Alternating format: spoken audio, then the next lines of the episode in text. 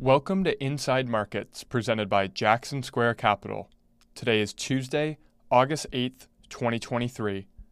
The information provided was compiled intraday.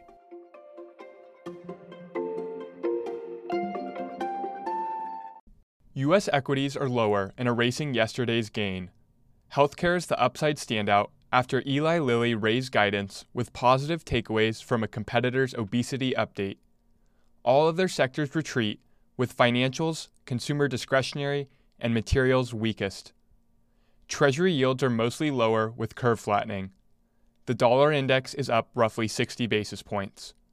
Gold is understandably lower on dollar strength, crude is little changed, and natural gas rallies on European supply risk. A global risk off tone follows downbeat China trade data, surprise windfall profits tax on Italian banks, and a negative Moody's update on U.S. banks.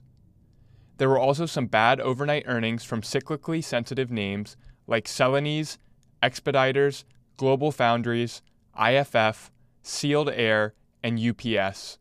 The NFIB Small Business Confidence Survey for July came in at an eight month high, while inflation expectations fell to their lowest levels since November of 2021.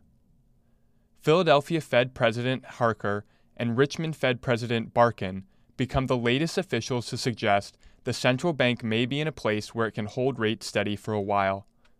Yesterday, New York Fed President Williams told the New York Times the central bank is close to peak rates with the question soon shifting to how long the Fed needs to remain restrictive.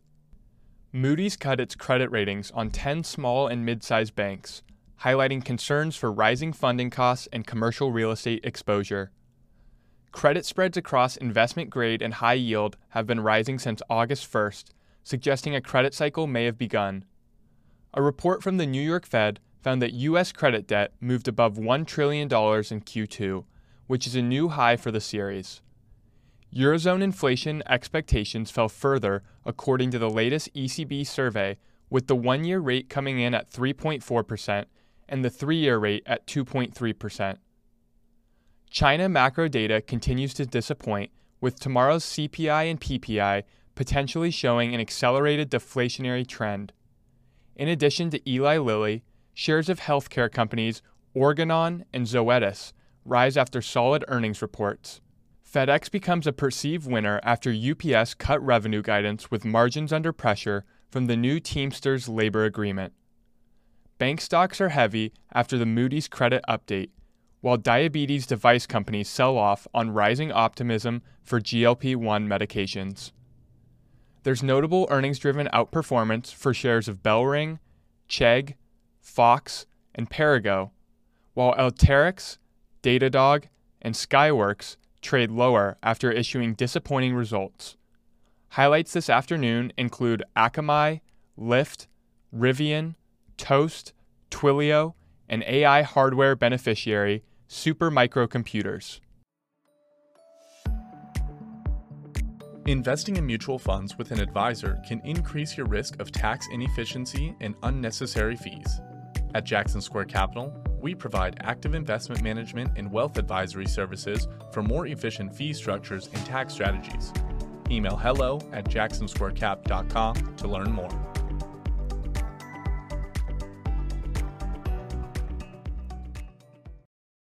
Ten-year Treasury yields have pulled back from October highs near 4.2% to next level support in the 4.04 to 4.02% range.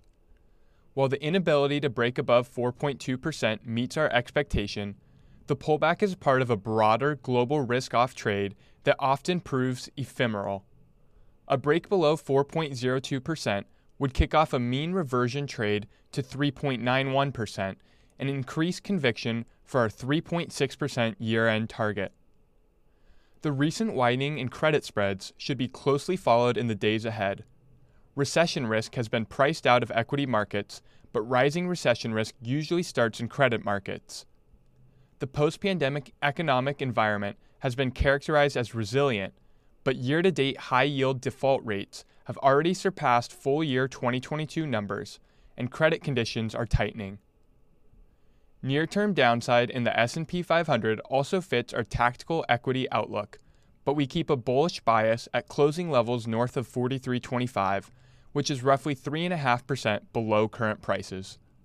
An announced end of the Fed's hiking cycle would lead to bullish yield curve steepening, which is generally favorable for equities.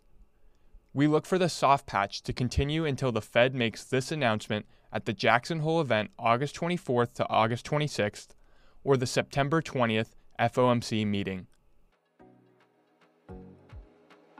Thanks for listening to Inside Markets. If you enjoyed today's podcast, please leave us a five star rating and consider sharing Inside Markets with someone who would find our insights beneficial.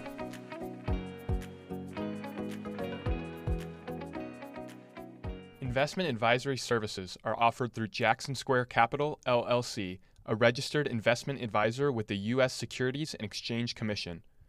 This material is intended for informational purposes only it should not be construed as legal or tax advice and is not intended to replace the advice of a qualified attorney or tax advisor.